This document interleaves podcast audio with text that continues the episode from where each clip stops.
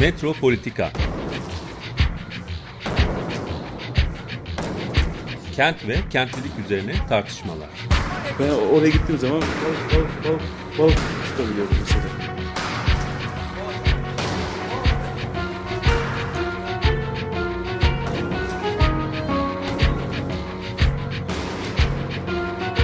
Hazırlayan ve sunan Aysim Türkmen. Kolay kolay boşaltamadı. Yani elektrikçiler terk etmedi Perşembe Pazarı merkezini. Bu program İstanbul Hollanda Başkonsolosluğu tarafından desteklenmiştir. Merhaba sevgili Açık Radyo dinleyicileri. Ee, Bugün 19. yüzyıl ve 20. yüzyılın başına gideceğiz. Ee, Sevgili konuğumuz Nilay Özlü ile beraberiz. Hoş geldiniz Nilay Hanım. Merhabalar, çok teşekkürler davetiniz için. Ee, Nilay Özlü, Oxford Üniversitesi'nde e, İslam Araştırmaları Merkezi'nde e, şu anda araştırmalarını yürütüyor. Postdoc yapıyor aynı zamanda. Doktora sonrası çalışmalarını yürütüyor. Altınbaş Üniversitesi'nde de öğretim görevlisi. E, Boğaziçi Üniversitesi'nde yazmış olduğu tezden e, tezle ilgili bugün programımızı e, programımızda sohbet edeceğiz. E, bu tez e, Topkapı Sarayı'nın e, 19. yüzyıldaki dönüşümleri, değişimleri üzerineydi. E, Cumhuriyet kuruluşu, Cumhuriyet'in kuruluşuna kadar değil mi? Ya da kuruluş dönemi ne kadar? E, İkinci Mahmut'tan başlıyorsunuz. Evet, e, uzun 19. yüzyıl dediğimiz aralığı ele alıyorum. E, 1808'den yani 2. Mahmut'un tahta çıkışından 1924'e yani Topkapı Sarayı'nın resmi olarak müze ilan edildiği tarihe kadar ki e, dönemi ele aldığım bir çalışmam var. E, nasıldı? Yani e, 16. 17. yüzyılda e, emperyal rezidans yani mekan olarak orada yaşıyor. E, saltanat orada e, var oluyor. Her şey oradayken, bütün kurumlara da oradayken e, Abdülaziz e, döneminde e, saray aslında mekan olarak artık kullanılmamaya başlıyor. Ama bundan önce de hani e, Ab- 2. Mahmut'tan itibaren sarayın fonksiyonu yavaş yavaş değişmeye başlıyor. Nasıl oluyor bu dönüşüm, değişim? E, çok doğru. Şimdi biraz geriye gidelim. Biliyorsunuz saray Topkapı Sarayı yani Sarayı Cedide-i Amire Yeni Saray 2. Mehmet e, Fatih Sultan Mehmet tarafından ona 15. yüzyılda inşa ettiriliyor. Ve Sarayburnu'nda e, yüksek surlarla çevrili bir e, 700 bin metrekarelik müthiş bir kompleksten bahsediyoruz. Ve burası Osmanlı yönetiminin kalbi. Yani e, hem padişahın rezidansı hem hanedan ailesinin yaşadığı yer hem Enderun ve içi olanlarının yetiştirildiği yani bir nevi devşirme aristokrasinin üretildiği yer, törenlerin yapıldığı me- mekan ve devletin yönetildiği yer, kalbi, arşiv, hazine, kütüphane, bütün bunların depolandığı, saklandığı bir mekan. Aynı zamanda atöl- atölyeleri, depoları, işte dış bahçeleriyle de müthiş bir kompleks. Şehir içinde şehir. Yüzyıllar boyunca yani 19. yüzyıla kadar evet saray gerçekten Osmanlı yönetiminin kalbinde yer alıyor.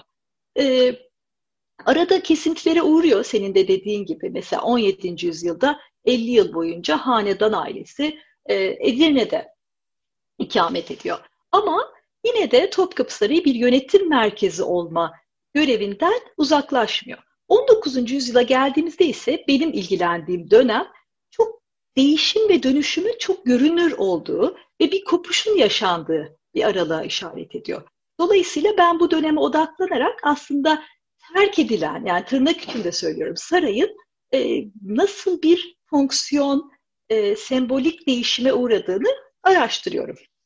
İkinci Mahmut'un hepimizin bildiği gibi tahta çıkışı epey bir olaylı oluyor. Alemdar Mustafa Paşa'nın işte e, sarayın kapılarını kırarak içeri girmesi, e, sarayın damlarından kaçması, Cevri Kalfa'nın işte onu kurtarması vesaire. Böyle travmatik bir tahta çıkış var ve e, ikinci Mahmut dönemi aslında bu travmanın ötesinde müthiş bir kırılmaya yani Osmanlı reformlarının e, yeni düzenin e, oturduğu, batılılaşmanın resmi bir ideoloji haline geldiği bir döneme işaret ediyor. Ve ben e, çalışmama buradan başlıyorum. Çünkü aslında asıl uzaklaşma, yani sarayın fonksiyonunun değiştiği dönem olarak 2. Mahmut'un e, bu reformlarının olduğu dönem olduğunu iddia ediyorum. E, 2. Mahmut 1826'da Yeniçerileri özellikle ilgi ettikten sonra Topkapı Sarayı'nda hemen hemen hiç kalmıyor. Diğer saraylarını, Beşiktaş'taki, Çırağan'daki sarayları tercih ediyor. Çünkü Topkapı Sarayı'nı aslında e, biraz daha bir modern devlet mekanizması içerisinde bir bürokratik e, yönetim merkezine dönüştürüyor bana kalırsa. Yani bir ikamet alanı olmaktan ziyade orada bir e, bürokratik devlet mekanizmasının kurumlarını inşa ediyor ve sarayın hem e, yapısal hem kurumsal e, kabuğunu değiştiriyor. Bu dönüşüm çok önemli olduğu için, bir kırılma olduğu için ben çalışmamı bu dönemden başlatıyorum. Ve e, yani nasıl bir dönüşüm derseniz mesela Enderun Teşkilatı'nı e, lağvediyor. E, Mehter takımını da ilga ediyor ve bir sürü yeni kurumlar inşa ediyor e, Topkapı Sarayı içerisinde. Dolayısıyla sarayın e, hem görünüşteki e, mekansal özellikleri değişiyor. Büyük bir dekoratif e, yenileme de bu dönemde görüyoruz. Ama aynı zamanda kurumsal ve fonksiyonel olarak işlevinin değiştiğini görebiliyoruz bu dönemde. Ee, Ama senin e, tamam. Hı hı. Bundan sonra e, sadece e, hani kurumsal işlevler değil böyle mimaride de bazı farklılaşmalar oluyor. Zaten e, sen de mimar kökenlisin. Hani böyle farklı inşa biçimleri, yeni eklemeler, yani böyle modern dokunuşlar da var değil mi? Elbette. Şimdi 2. Mahmut'un yaptığı, yaptığı en önemli şeylerden bir tanesi de tahta çıkar çıkmaz müthiş bir e, renovasyon programı başlatması. Yani biz 2. Mahmut'un izini hem e, bu e, mimari dilinden, dekoratif dilinden hem de her yere, neredeyse sarayın her yerine koyduğu kitabe ve tuğralarından takip edebiliyoruz. Yani neredeyse damgalıyor. Ben buradayım, bu saray benim sarayım ve artık yeni görsel ideolojinin izlerini sarayda görebiliyoruz. Özellikle 1826'ya yani Yeniçerilerin e, yok edilmesi dönemine kadar e, Topkapı Sarayı'nda müthiş bir yenileme, e, dekorasyon programının devam ettiğini görüyoruz. Yani 2. Mahmut o döneme kadar sarayda kalıyor, orayı yeniliyor ve kendi mimari ideolojisine göre e, dönüştürüyor. Ancak bunlar daha ziyade dekoratif dokunuşlar. E, en önemli görünür olan yani görünürlük ideolojisinin yansımasını e, gördüğümüz yapılar ise mesela Adalet Kulesi. Adalet Kulesi'nin boyunu yükseltiyor ve üzerine çok gösterişli ahşap bir cehennuma inşa ettiriyor. Yani bu çok önemli çünkü sarayın en yüksek noktası ve Sarayburnu dediğimiz hani o böyle panoramasıyla, e, silüetiyle çok meşhur e, görüntüyü değiştiren bir kule yapısı inşa ediliyor. Bu aynı zamanda hem sultanın görünürlüğünün ifadesi hem de adaletinin sembolü. Çünkü adalet kulesini yükseltiyor ve daha görünür hale getirerek e, diyor ki bakın benim gözüm tebaamın üzerinde ben onlara adalet dağıtacağım. E, böyle bir sembolik anlamı da var ve görünürlüğünü arttırma meselesi de var. Bir başkası alay köşkü. Alay köşkü nerede? Hemen e, sarayın e, soğuk çeşme kapısının yanında ve buradaki alay köşkünü, ahşap alay köşkünü soğan kubbeli müthiş bir e, daha önce görülmemiş bir formda inşa ettiriyor. Alay köşkünden padişahların işte yapılan alayları seyrettiğini biliyoruz. Şimdi burada bir görünürlük meselesi yine var. Tabii ki içerisi görünmese bile o yani eşi görülmemiş soğan kubbeli o değişik yapı e, padişahın adeta varlığının bir sembolü. Aynı zamanda ne? E, Babı Ali'nin tam karşısında. Şimdi Babı Ali de bu dönemde çok önemli çünkü 2. Mahmut Babı Ali'ni bir yani bir bakanlar kurulu olarak e, tekrar teşkilatlandırıyor, tekrar kurumsallaştırıyor ve tam onun karşısında kendisine böyle ihtişamlı bir köşk yaptırarak diyor ki gözüm üzerinizde yani ben buradayım demek istiyor. Bir başka çok önemli yapısı da e, e, Topkapı Sarayı, Sahil Sarayı yani Topkapı'ya ismini veren e, tam Sarayburnu'nda çok görünür ve e, çok e, farklı bir mimari morfolojiye sahip sahil sarayını inşa ettirmesi. Yazlı Harem diye de geçer bu. E, sahil Sarayı diye de geçer. Çünkü o döneme kadar Topkapı Sarayı aslında e, Sarayı Cedid, yeni saray olarak anılıyor. Topkapı Sarayı dediğimiz tam e, sarayın deniz surları üzerinde Topkapısı denilen iki tane kule var. Oraya inşa edilen e, bu yazlık köşkler yani yazlık harem nedeniyle e, o şekilde anılıyor. E, tabii ki 2. Mahmut bu kuleleri yıktırıyor ve oraya e, müthiş bir ahşap kompleks inşa ettiriyor. Bu çok önemli çünkü sarayın kent ile olan ilişkisi, görünürlüğü, e, varoluşu e, bu saray üzerinden yani bu sahil saray üzerinden yeniden kurgulanıyor. Bir e, surların dışına taşma ve kendini e, kent içinde var etme meselesini burada görüyoruz. Bence bu anlamda önemli. Bütün İstanbul silüetinin parçası, bir silüet oluşturma e, e, girişimlerinde belki başlangıcı o anlamda değil mi? İlginç aslında ya bugüne yani bağlanan tabii. bir tarafı da var. Yani İstanbul'un silüetinin nasıl olacağı, bunun nasıl belirleneceği tartışmaları. Hani daha önceki dönemde çünkü e, hani Topkapı Sarayı'na baktığımızda değil mi daha böyle kendi içine kapalı, yani dışa dönük bir gösteriş içinde değil, daha içe kapalı olduğunu görüyoruz değil mi? Böyle bir farklı bir şey gelişiyor. İdeolojik bir durum var sanki değil mi?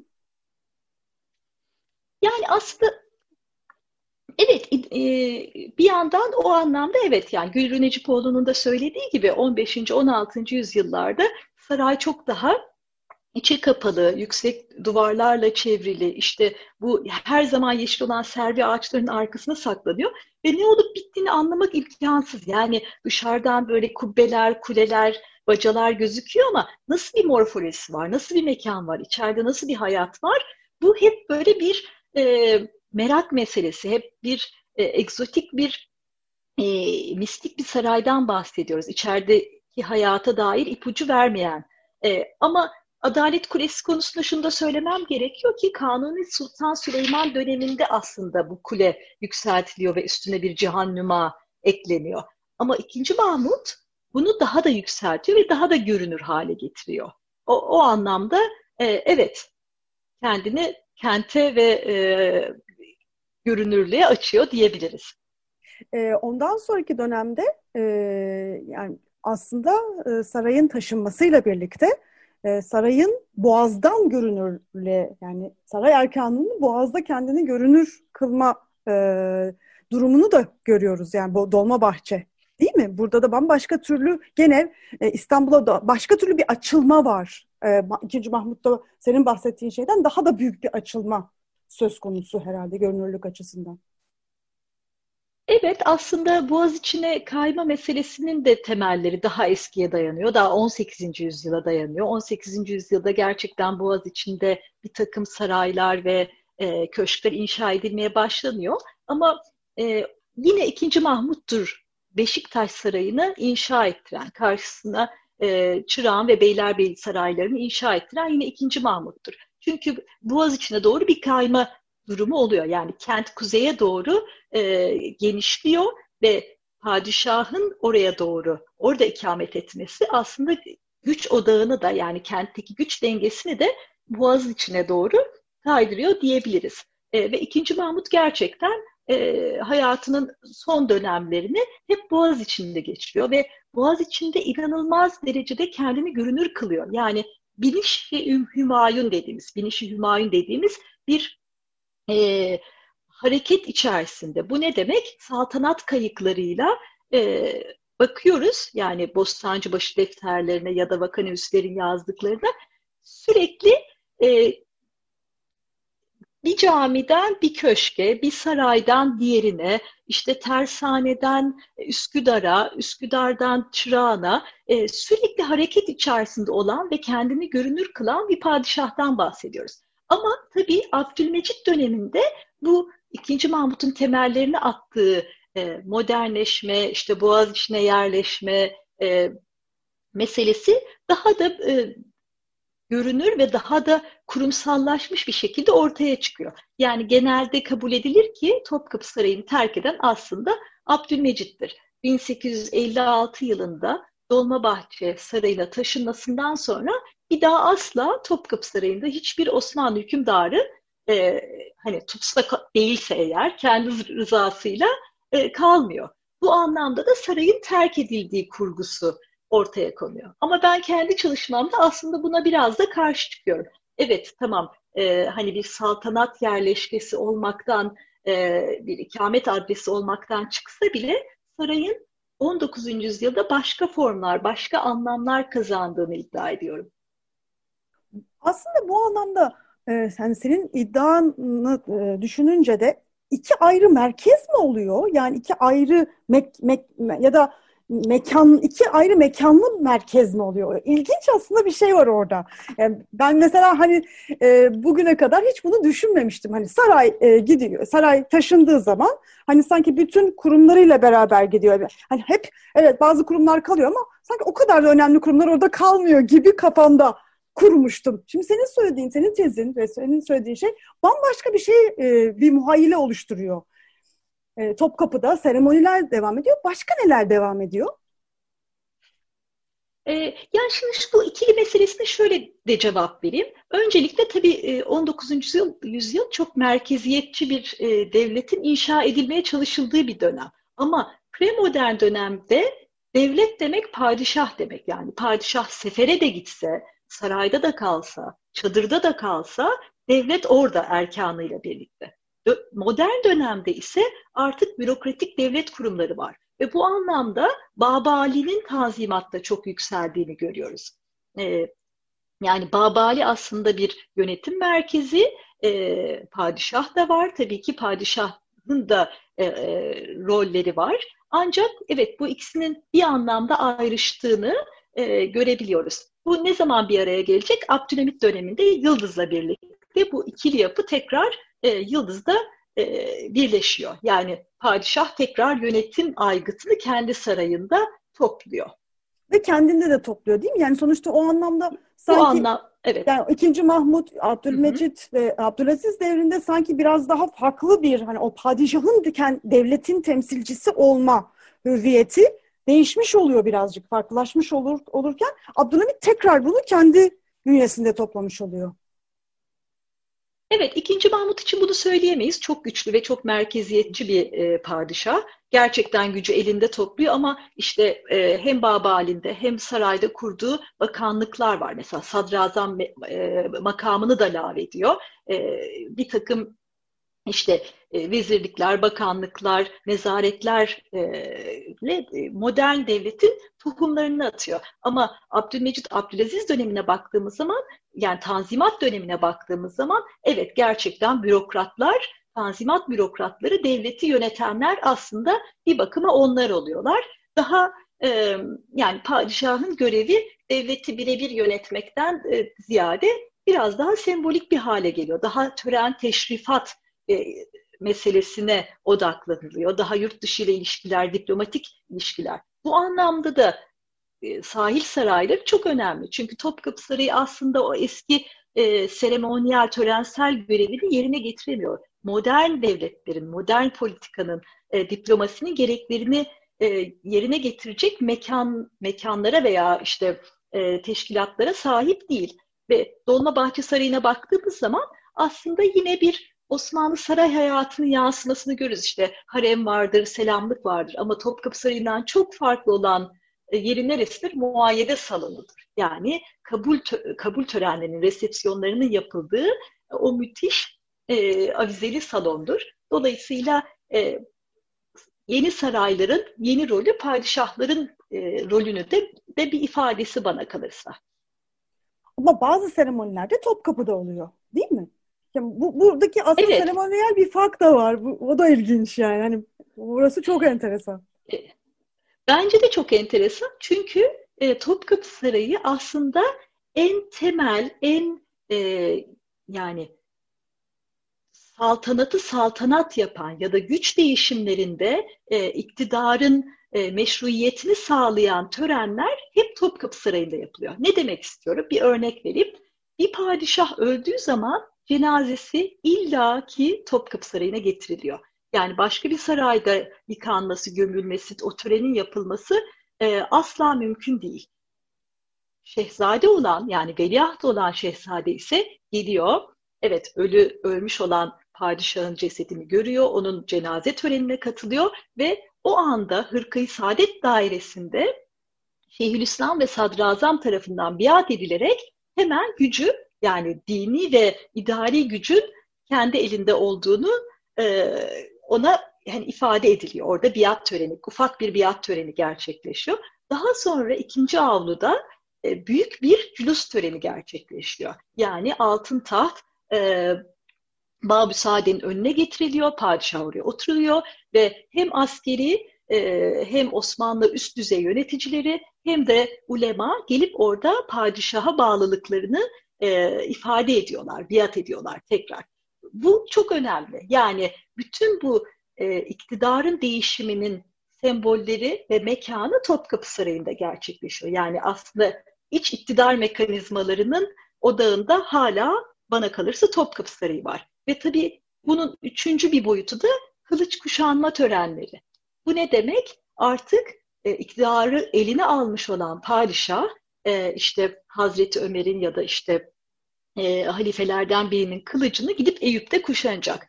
Topkapı Sarayı'ndan yola çıkıyor, bütün kenti kat edip surların dışına çıkıyor ve bu müthiş bir alay olarak organize ediliyor. Bu ne için önemli? Çünkü halk bunu görüyor. Halkın gözünde yeni padişah meşru hale geliyor. Yani ne zaman ki Eyüp'e gidip kılıcınızı kuşanırsınız ancak o zaman meşru bir padişah olmaya hak kazanırsınız. Mesela 4. Murat bunu yapamadığı için gerçekten de hani deli olarak damgalanıyor ve e, meşru bir padişah olamadığı için tahttan indiriliyor. O anlamda da Topkapı Sarayı'ndan, den, karadan veya denizden gidilen rota çok önemli. Yani en merkezde başlayıp Hırkayı Saadet Dairesi'nin iki kişinin biat etmesiyle başlayıp daha sonra hani Osmanlı Devlet Ricali'nin kabulü, daha sonra da halkın gözünde görünürlükle halka halka büyüyen bir e, meşruiyet, meşruiyet e, böyle circle'ları yani halkalarını e, görüyoruz burada. Şimdi burada bu anlamda e, ben yine Topkapı Sarayı'nın çok merkezi yere koyuyorum. Tabii pardon. e, şimdi kesebiliriz ya, bence de. e, aslında çok güzel gidiyordun yani. Harika, e, çok güzel gidiyordu. Gerçekten harika gidiyor. Ha, nefis anlatıyorsun. E, kaçtı, kaçında keselim? 23.36'da ikimiz aynı anda konuştuk ya. Hani tamam. o kadar. Tamamdır. Süper. Ee, şimdi o zaman dört dakikamız falan Yok, aslında bir, bir buçuk dakika var. Burada istersen şey yapalım. Müzik arası verelim madem kestik. Ben bir müziği şey yapayım. Ondan ha, tamam, sonra tamam. şey yapalım. E, müzikten sonra da e, şey e, bu yabancı diplomatların ağırlanması yani e, bir şekilde hani hı hı. ondan devam edelim mi? Hem de böylece hani yabancıların gözünde nasıl oluyor? Yabancılar nasıl hı. bunu e, hem kendilerini he, hem e, yabancılara Osmanlı kendini gösteriyor. Yabancılar Osmanlı'yı nasıl temsil ediyor? Öyle yapalım mı? İster misin? O tarafa kayalım mı? e, öyle olur. İstersen şöyle yapalım. Hı? Yo yo bence e, buraya kadar aslında hani dönüşümü biraz anlattık. E, istersen ziyaretçiler diye sor, sorabilirsin. Çünkü e, diplomatlar e, Dolmabahçe'ye gidiyor ama ziyaretçiler, seyyahlar e, Topkapı Sarayı'na girmeye başlıyor. Sen hani böyle yabancılar nasıl görüyor falan diye sorabilirsen ziyaretçiler nasıl oluyor dersen ben sarayı nasıl ziyarete açıldığını biraz anlatırım. İsterseniz burada e, kısa bir müzik arası e, verelim. E, çok hoş bir sohbet, harika konular ve İstanbul'un 19. yüzyılın gözümüzde canlanıyor böylelikle. Nilay Özlü ile olan programımız müzikten sonra devam edecek. Topkapı Sarayı'nın 19. yüzyıldaki dönüşümleri ve değişimlerini konuşuyoruz. Müzik aramızda da Donizetti Paşa'dan Mecidiye Marşı'nı dinliyoruz. Donizetti Paşa'dan Mecidiye Marşı'nı dinledik. E, Nilay Özlü ile olan e, sohbetimiz devam ediyor. E, kendisi o, Oxford Üniversitesi'nde e, postdoc, doktora sonrası çalışmasını e, sürdürüyor. İslam Araştırmaları Merkezi'nde e, Boğaziçi Üniversitesi'nden almış olduğu e, doktorası e, Topkapı Sarayı'nın 19. yüzyıldaki dönüşümü üzerine. E, aynı zamanda kendisi Altınbaş Üniversitesi Tarih Bölümünde öğretim görevlisi. E, programın ilk bölümünde Topkapı Sarayı'nın 2. Mahmut'tan itibaren nasıl dönüşüm geçirdiğini, e, içindeki kurum, kurumların nasıl dönüştüğünü, aynı zamanda nasıl başka kurumlarla eklemlendiğini konuştuk. Babali ile ilişkisini konuştuk. E, Şimdi biraz e, bu, bu Topkapı Sarayı'nın yabancılar tarafından nasıl görüldüğü, e, gelen diplomatlar olsun, e, gelen o dönemki e, gezginler olsun, yazarlar olsun, bu saray nasıl gözüküyordu ve bu nasıl değişti? E, biraz bunlardan bahsedelim istersen. Elbette. Şimdi sarayın terk edilmesi, yine tırnak içindeki terk edilmesi diyorum. Yani yavaş yavaş e, saltanat yerleşkesi olmasından çıkmasıyla müzeleşmesi, yani ziyaretleri açılması el ele giden, paralel giden gelişmeler. Bu anlamda e, 2. Mahmut sarayını gezdirmek konusunda aslında çok gönüllü değil. Birazcık da herhalde güvenlik tedbirleri vesaire dönemi nedeniyle e, çok fazla geziler yapıldığını görmüyoruz. Ondan önceki dönemde tabii ki diplomatik ziyaretler yani sefirlerin ziyaretleri hep Topkapı Sarayı'nda yapılıyor ve bu müthiş bir törensel kurgu ve koreografi içerisinde gerçekleşiyor.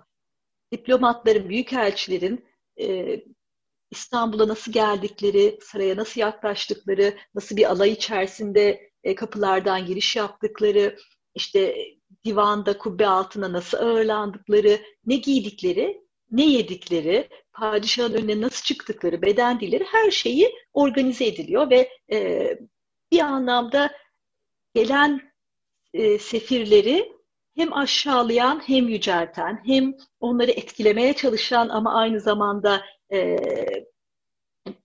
böyle ikramlarda da bulunan değişik bir strateji izliyor Osmanlılar. Tabii 19. yüzyıla geldiğimiz zaman bu diplomatik törenler e, yerine çok daha modern e, diplomatik ilişkilere bırakıyor. Hem Osmanlı'nın dünya e, bağlamındaki değişen e, konumu çok daha Avrupa'ya hem bağlı hem bağımlı hale gelmesi e, meseleleriyle e, diplomatik olarak daha eşit düzeyde bir ilişki kurmak istiyorlar. Ve e, yüzyıllardan beri aslında Topkapı Sarayı çok merak edilen, üzerine çok spekülasyon yapılan, uzaktan teradan hep böyle bakılıp içerisinde neler olduğu e, hayal kurulan ve bir yandan da da oryantalist fantazilerin e, odağında olan bir mekan. Elbette İstanbul'a gelen e, bütün Avrupalılar ya da bütün yabancılar e, sarayı görmek istiyorlar. Bunlar en başta en yüksek rütbeli olanlar. Yani en yüksek düzeyde diplomatlar, büyükelçilere e, İngiliz, Fransız ve Rusya başta olmak üzere sarayın bahçelerini gezmeye izin veriliyor. Yani bu aslında diplomatik bir jest olarak e, görebiliriz. Zaman içerisinde özellikle Abdülmecit döneminde sarayın biraz daha ziyarete açıldığını, biraz daha e, gelen ziyaretçilere, gelen askerlere, üst düzey e, ne bileyim aristokratlara gezdirildiğini görüyoruz. Özellikle Kırım Savaşı bu, bu anlamda büyük bir kırılma noktası. Çünkü hani e, Sardinya, Fransa ve İngiltere ile ortak olarak Rusya'ya açılan bir savaş var ve burada bir müttefiklik meselesi e, görüyoruz ve İstanbul'a gelen bu ülkenin vatandaşlarına da sarayın gezdirilmesi, gezdirildiğini görüyoruz. Bunun için e, nasıl bir prosedür izleniyor? Biraz istersen ondan bahsedeyim. Şimdi sarayın tabii ki elini kolunu sallayarak herkes gezemiyor. Gezilmesi için bir e, bürokratik, sıkı bir bürokratik prosedürden geçmek gerekiyor. Özellikle 2. Abdülhamit dönemine geldiğimiz zaman bu bürokrasiyi çok net bir şekilde, kristalize bir şekilde görebiliyoruz. Dolayısıyla biraz daha hani tarihte ileri gidelim ve 2. Abdülhamit döneminde İstanbul'a gelmiş olan bir seyyah e, sarayı nasıl geziyor onu biraz bahsedeyim. E, biliyorsunuz Orient Express, Rumeli Demiryolu inşa edildi. Artık çok rahat bir şekilde e, seyyahlar, artık turistler, e, yabancılar, Avrupalılar e, bu başkentleri birbirine bağlayan demir yoluyla Doğu'nun başkenti Konstantiniye'ye gelebiliyorlar. Ve Topkapı Sarayı'nı gezmek istiyorlar. Bunun için yapacakları ilk şey kendi sefaretlerine, büyükelçiliklere bir dilekçe yazmak. Bu dilekçeyi e, diyorlar ki işte şu şu şahıs grubuyla birlikte Topkapı Sarayı'nı gezmek istemektedir. Neden grubuyla birlikte? Çünkü Topkapı Sarayı'nı gezmek çok pahalı. 30 dolar gibi bir para veya 5 ila 8 pound arası değişen bir meblağdan bahsediyoruz. 1800 e, işte 80'lerde 90'larda. Bu günümüzün parasıyla 900 dolar ediyor. Şimdi çok yüksek bir meblağ ve e, bunu bir grup olursanız 20-25 kişilik bir grup olursanız aranızda paylaşabiliyorsunuz. En yüksek rütbeli olan Büyükelçiliğine yazıyor. Büyükelçilikten e, hariciye nezaretine gönderiliyor bu. Hariciye nezareti Yıldız'a Mabeyli Hümayun'a gönderiyor. Eğer kabul edilirse Hazine-i Hümayun Ketudası bir irade ile izin belgesini bu kişilere gönderiyor. Elinizde bu irade olmadan saraya giremiyorsunuz. Bir kere burada böyle müthiş bir e, bürokrasi var. Finansal olarak ayrıcalıklı ve e, işte iyi bir şey, bağlantılarınız da olması gerekiyor 19. yüzyılda sarayı gezebilmek için. Ve saray e, bir yandan da bir hayal kırıklığına uğratıyor sanki değil mi? E, aslında evet çünkü 19. yüzyıla baktığımız zaman böyle oryantalizmin e, hani pik yaptığı e, bir bir kurgu görüyoruz. Gelen seyyahlar hep bir öncekilerin yazmış olduklarını e, doğru ya da yanlış e, o kurguları okuyarak geliyorlar ve bunun üzerine inşa edilmiş bir takım ön yargılarla saraya geliyorlar. Ve tabii ki görmek istedikleri şey, yani bugün bile Topkapı Sarayı ya da Seraglio ya da harem dediğiniz zaman böyle çok egzotik, çok erotik, çok mistik, hani çok zengin, hani bütün bu doğuya ait olan bütün özellikleri içinde barındıran e, gerçeküstü bir mekanla karşılaşmak istiyorlar. Ama biz biliyoruz ki Topkapı Sarayı aslında bunların hem hepsi hem hiçbiri. Ne çok gösterişli, e, ne e, veya hani öyle e, bir kurumsal yapı burada bir devlet yönetim merkezinden bahsediyoruz. Yani sürekli padişahların zevk sefa içerisinde işte saz çalıp e, haremdeki kadınları dans ettirdikleri bir ortam değil. Elbette bunlar da olmuştur ama bunlar hep gözlerden ırak bir şekilde oluyor.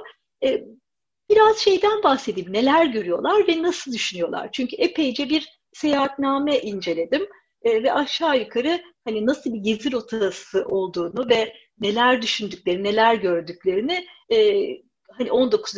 yüzyılda aşağı yukarı tahmin edebiliyorum. Yani mutlaka e, şimdi, bir anlamak önemli. Yani hani nasıl hani hakikaten e, bazı yani çoğu da benzer aslında değil mi? Bir benzerlik var. Bazı farklılaşmalar da var. Belki hani benzer olan o söylemi biraz anlattıktan sonra belki hani farklı dönemlerde, farklı e, temsillerde de neler vardı onlardan da bahsetmek ilginç olur. E, yani e, tabii ki Topkapı Sarayı'na baktığımız zaman yüzyıllar boyunca seyyahlar tarafından kimi zaman e, diplomatik ziyaretlerle, kimi zaman hani böyle yasa dışı yollarla içeriye girmek, kimi zaman işte bir doktor olarak ya da bir tanıdık vasıtasıyla sarayı girip gezebiliyorlar. 19. yüzyıla geldiğimizde ise seyyah, seyyah olarak geziyorlar.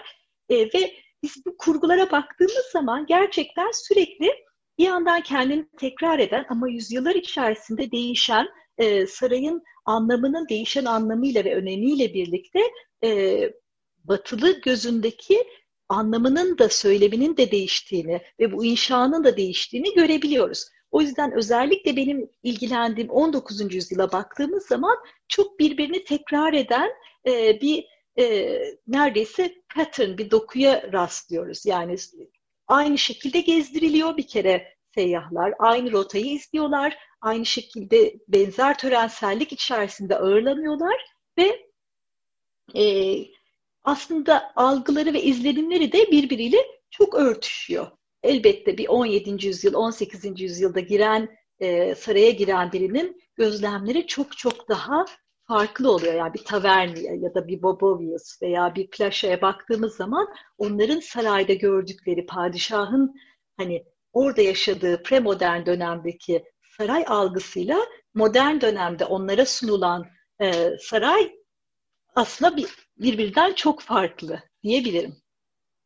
E, bir fantazi e, alan olarak da hani kurgulanıyor e, biliyoruz bunun hani oryantalizmin dediğim gibi oryantalist fantazinin e, çok merkezinde olan bir mekandan bahsediyoruz.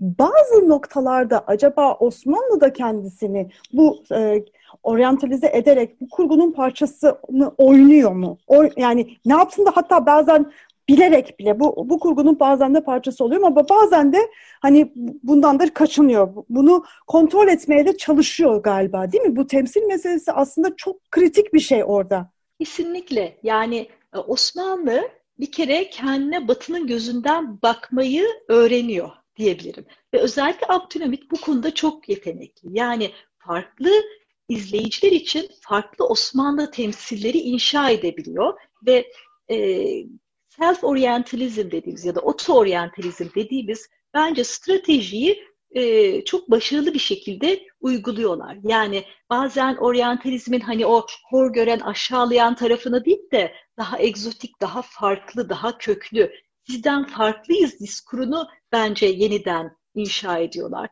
Ya da Batı'nın karşısında kendilerini e, onların görmek istediği gibi e, sergileme, kendi kimliklerini bunun üzerinden inşa etme meselesi bence e, var tabi literatürde de oldukça tartışılan bir mesele. E, mesela Ahmet Ersoy'un ya da Usala Matbisi'nin kitaplarına, makalelerine baktığımız zaman e, bu meselenin çok derinlemesine tartışıldığını görüyoruz. E, gitgide de tabii bu seyyahlar, gezginlerin yerini 20. yüzyılda e, artan bir şekilde turist bakış açısı, turistik bir bakış açısı ve turistik bakış açısına sunulan mekanlar. Böyle temsiller oluyor değil mi? Yani 20. yüzyıl herhalde turistlerin yüzyılı olmaya doğru dönüşüyor. Evet ama bana kalırsa 19. yüzyıl da turistlerin yüzyılı. Mesela e, eğer bir, bir adım geriye gidecek olursam e, işte bu iradeyi aldıktan sonra sarayı nasıl geziyorlar çok kısaca anlatayım.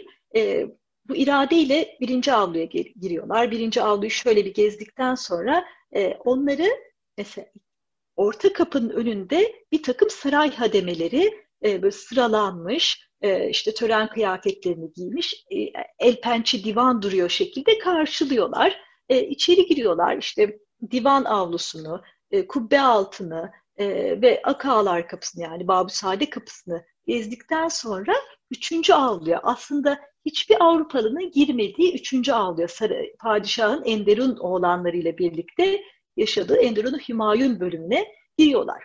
Burada asıl gezmek istedikleri bölüm hazine. Hazineyi gezmek istiyorlar ama ondan önce Bağdat Köşkü'ne götürüyorlar grubu. Bağdat Köşkü'nden e, işte e, Imperial Sofa dediğimiz yani Sofayı Hümayun ya da e, mermer sofayı görüp çok etkileniyorlar. Gerçekten orada böyle egzotik ve e, Osmanlı'ya dair e, hayal ettikleri Bağdat Köşkü'nü gördükleri zaman gerçekten düşünceleri değişiyor. Yani o hayal kırıklığını, ilk iki avluda gördükleri hayal kırıklığı e, ne zaman ki e, Sofa-i Hümayun'a geliyorlar değişiyor. Hem müthiş bir manzara var hem de hayallerindeki belki bir Jerome tablosunda e, görmüş oldukları işte o havuzu, e, sofayı, çinileri, işte ahşap işlerini, perdeleri, kumaşları, e, kitapları, silahları gördükleri zaman e, bu oryantalist refleksleri bir anda tavan yapıyor.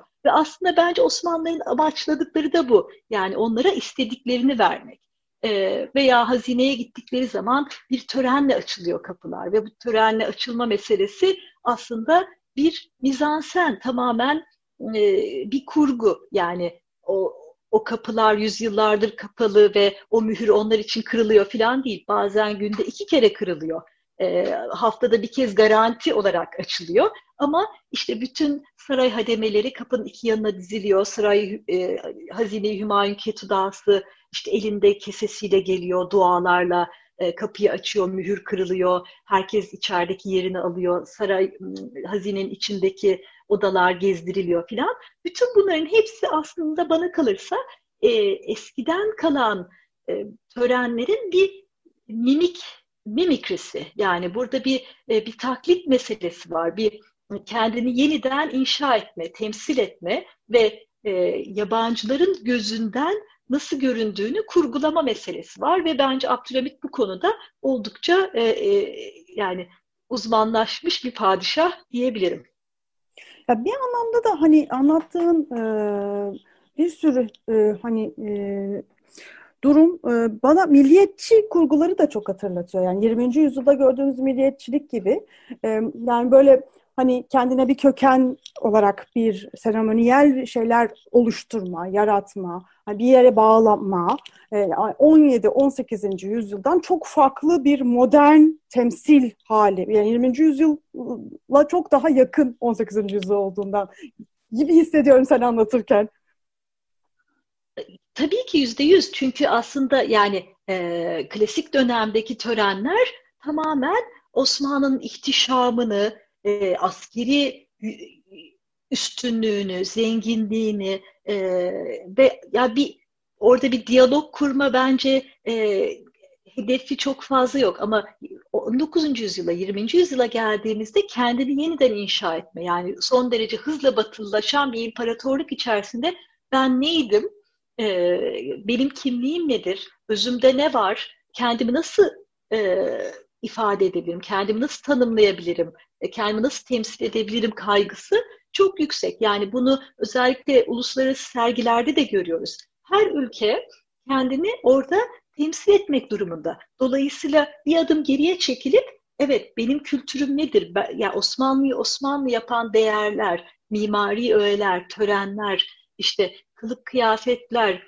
e, bütün bunları tekrar geçmişe dönüp Topkapı Sarayı'na, bazen Bursa'ya ya da bazen işte tam tersi İzni'ye veya imparatorluğun bütününe bakıp kültürel e, çeşitliliği nasıl ifade edeceklerine dair çeşitli e, teknikler geliştiriyorlar ve bu gerçekten çok enteresan. Ama milliyetçilik meselesine geldiğimiz zaman bence bunun hani en e, böyle tipik örneğini işte ikinci meşrutiyetle birlikte görüyoruz. Yani Jön Türk devriminden sonra gerçekten bence daha milliyetçi bir kurgu var.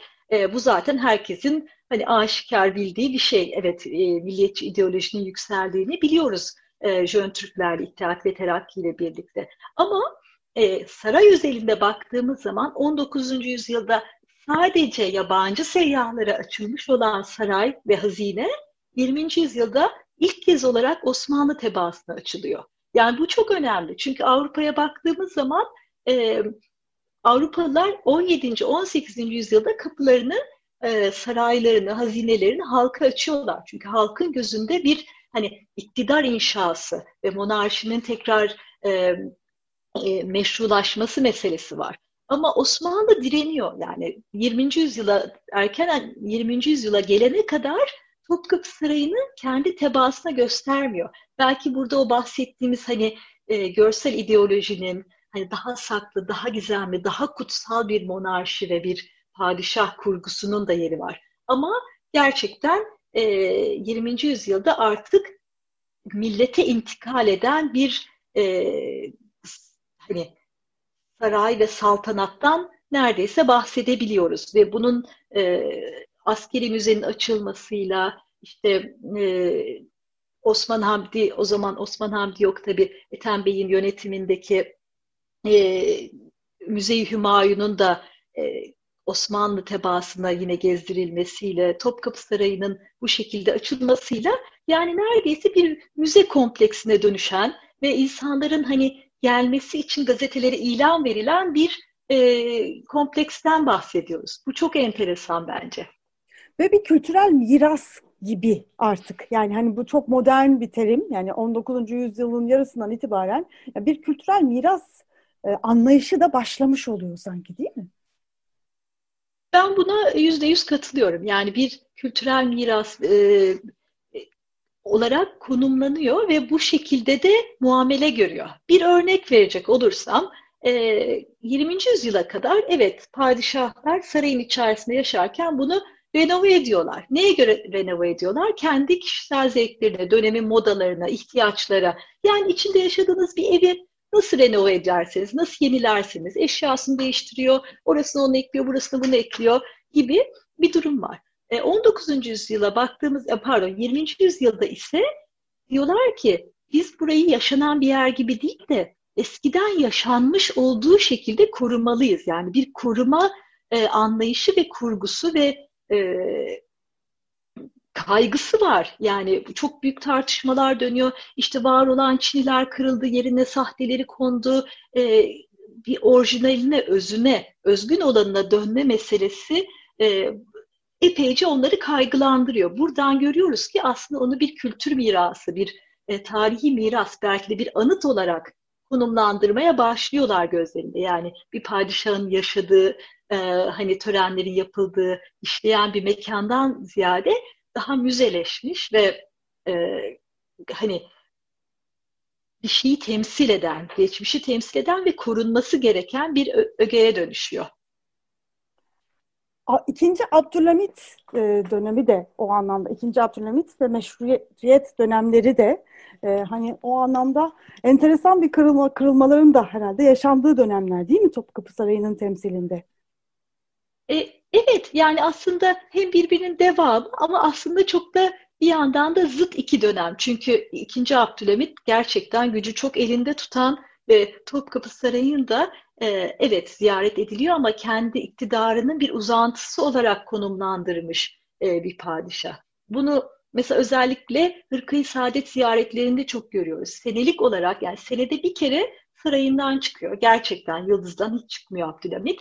E, çıktığı zaman ise Ramazan'ın 15'inde Hırkayı Saadet'i ziyaret etmek için muhteşem büyük bir alayla yani bir askeri törenle e, Yıldız'dan Topkapı'ya gidiyor ve oradaki işte Hırkayı Saadet'i ziyaret ediyor. Bunun için özel davetiyeler bastırılıyor ve devlet ricalinden en önemli belki padişaha en yakın kişiler bu törene davet ediliyor. Kadınlar da e, buna katılıyor. Yani burada müthiş bir gösteri hem İslami bir gösteri var yani din üzerinden kendini ve hilafet üzerinden var etme meselesi var. Hem Topkapı üzerine söz söyleme meselesi var. Hem de kendi iktidarını yeniden yeniden inşa etme törenler üzerinden, e, böyle bir görünürlük üzerinden inşa etme meselesi var. Evet yani İttihat ve Terakki döneminde de bu törenler devam ediyor ama hiç o kadar gösteriş, o kadar gösterişli değil. Mesela tam sayfa ilanlar değil de küçük ilanlar veriliyor. Padişah bugün işte gitti Hırkayı, ziyaret, e, Hırkayı Şerif'i ziyaret etti filan gibi. E, ve padişah mülkleri mesela 2. Abdülhamit'in sarayı yağmalanıyor ya da bütün mülkleri e, tekrar sayılıyor, tasnif ediliyor. Yani e, Topkapı Sarayı'ndaki hazineler de tasnif ediliyor. Bu çok önemli çünkü saraydaki hazinenin kimin tarafından tasnif edildiği e, kritik bir şey. Abdülhamit döneminde saray görevlileri padişah için bunu sayıyorlar ve tasnif edip bunu padişaha sunarken e, ikinci, iki, e, ikinci meşrutiyet döneminde e, devlet yani hükümet bunu yapıyor. Padişahın dışında görevlendirilmiş bir takım bürokratlar e, saraya giriyorlar.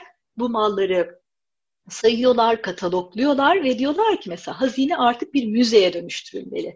Yani padişahın şahsi mülkü olmaktan çıkıyor. Devlet e, meclis buna resmen e, diyor ki benim tahakkümüm altındadır artık bu hazineler. Hani saltanatla e, meclis arasındaki o çekişmeyi çok net bir şekilde görebiliyoruz. Dolayısıyla evet bence bu iki dönem arasında bir süreklilik var ama bence müthiş de bir kırılma var. Özellikle hani e, bu saltanat malları üzerinden veya sultanın iktidarı ve onun ifadeleri üzerinden e, süre gelen bir e, çekişme olduğunu görebiliyoruz. Ee, hep bir e, hani e, resmi tarih söyleminde Cumhuriyet'in de böyle hani sanki bir böyle bambaşka bir dönem başlamış gibi bir söylemi var. E, bütün bu anlatmış olduğun e, bu süreçteki dönüşümler, değişimlerle aslında nasıl aktığını da gösteriyor. Yani Topkapı Sarayı'nın müzeleştirilmesi durumunun hani böyle bir süreç içinde nasıl gelişmiş olduğunu tabii ki bazı farklılıklar var, dönemsel farklılıklar ve gelişmeler veya e, farklı şekilde yansıtmalar, temsil biçimleri oluyor ama bir süreklilik arz ettiğini yani Cumhuriyet'te de o kırılmanın çok sert yaşanmamış olduğunu da gösteriyor ki bu hani hakikaten bir mittir. Hani, e, hani Osmanlı'nın en önemli e, temsil alanlarından bir tanesinin Cumhuriyet'e nasıl e, intikal ettiği değil mi? E, yani evet, kesinlikle orada bir süreklilik var. Yani müzeleşme anlamında özellikle bunun e, işte 1846'da e, Abdülmecit'in Ayı de kurduğu bu ikili koleksiyon hani Mecmuay Asarı Atika ve Esbiyay Atika e, o ikili koleksiyonun e, dallanıp budaklanıp işte e, İmparatorluk Müzesi'nin yani Müze-i Hümayun'a nasıl dönüştüğü bir yandan da Topkapı Sarayı nasıl gezdirildiğini hani onu paralel iki rota olarak görüyoruz ve e, ne oluyor? Cumhuriyetle birlikte bunların hepsi birleşiyor ve Asar-ı Atika müzeleri altında Bakanlar Kurulu kararı ve Mustafa Kemal'in imzasıyla resmi olarak müzeleşiyor Topkapı Sarayı. Şimdi burada bir süreklilik var ama yani ben burada tabii bir tırnak açmak istiyorum. Bir sarayı, bir imparatorluk sarayını, bir padişah sarayını resmi olarak müze ilan etmek çok önemli bir e, politik tavır aslında. Yani aslında bir anlamda büyük bir kırılmaya işaret ediyor. Neden? Çünkü siz diyorsunuz ki evet gezdirebilirim, e, kapılarını açarım, kapatırım. Bu başka bir şey. Ama bir resmi müze statüsü vermek aslında bütün bu e, padişah mallarının ya da saltanat mallarının millete intikali ve e, Osmanlı Devleti'nin e, ve saltanatın öldüğünün resmen fermanı yani müzelik oluyor. O açıdan bence çok e, politik ve ideolojik olarak da çok önemli e, resmi müzeye dönüşmesi. Ama e, hani böyle kurumsal olarak baktığımız zaman evet çok da değişen bir şey olmuyor. Hazine-i Hümayun Ketudası denilen e, kişi müze müdürü oluyor. Hani Asar Atika müzeleri zaten var. Onun altında e, Topkapı Sarayı bir kuruma dönüşüyor. Gezdirme pratikleri aşağı yukarı zaten oluşmuş filan. E, yani böyle e, o anlamda müthiş bir kırılma yok. Ama ideolojik olarak ben yine de 1924'ün önemli bir kırılma olduğunu iddia ediyorum. Evet, 1800 başlarından 1924'e kadar getirdin bizleri sevgili Nilay Özlü. Çok teşekkür ediyoruz. Nasıl aktı geçti ben anlayamadım. Harikulade bir yüzyıl geçirdik seninle birlikte. Uzun yüzyılı geçirdik. Yüzyılı Çok teşekkür ediyorum davetiniz için. Ben çok teşekkür ederim. Ee, çok güzel bir program oldu. Topkapı Sarayı üzerinden aslında bir İstanbul silüeti e, tarihçesi e, yaşadık hep birlikte. E, tekrar tekrar programlarımızda da e, bu konuları konuşmak üzere bekliyorum. E, şimdilik e, bu kadar diyorum ben.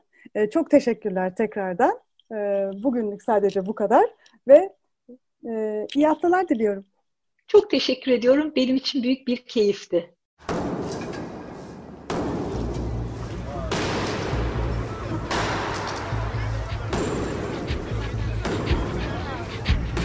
Metropolitika Kent ve kentlilik üzerine tartışmalar.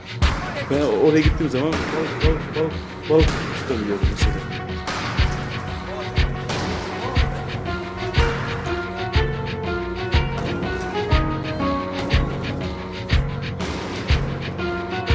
Hazırlayan ve sunan Aysim Türkmen. Kolay kolay boşaltamadı. Yani elektrikçiler terk etmedi Perşembe Pazarı merkezini. Bu program İstanbul Hollanda Başkonsolosluğu tarafından desteklenmiştir.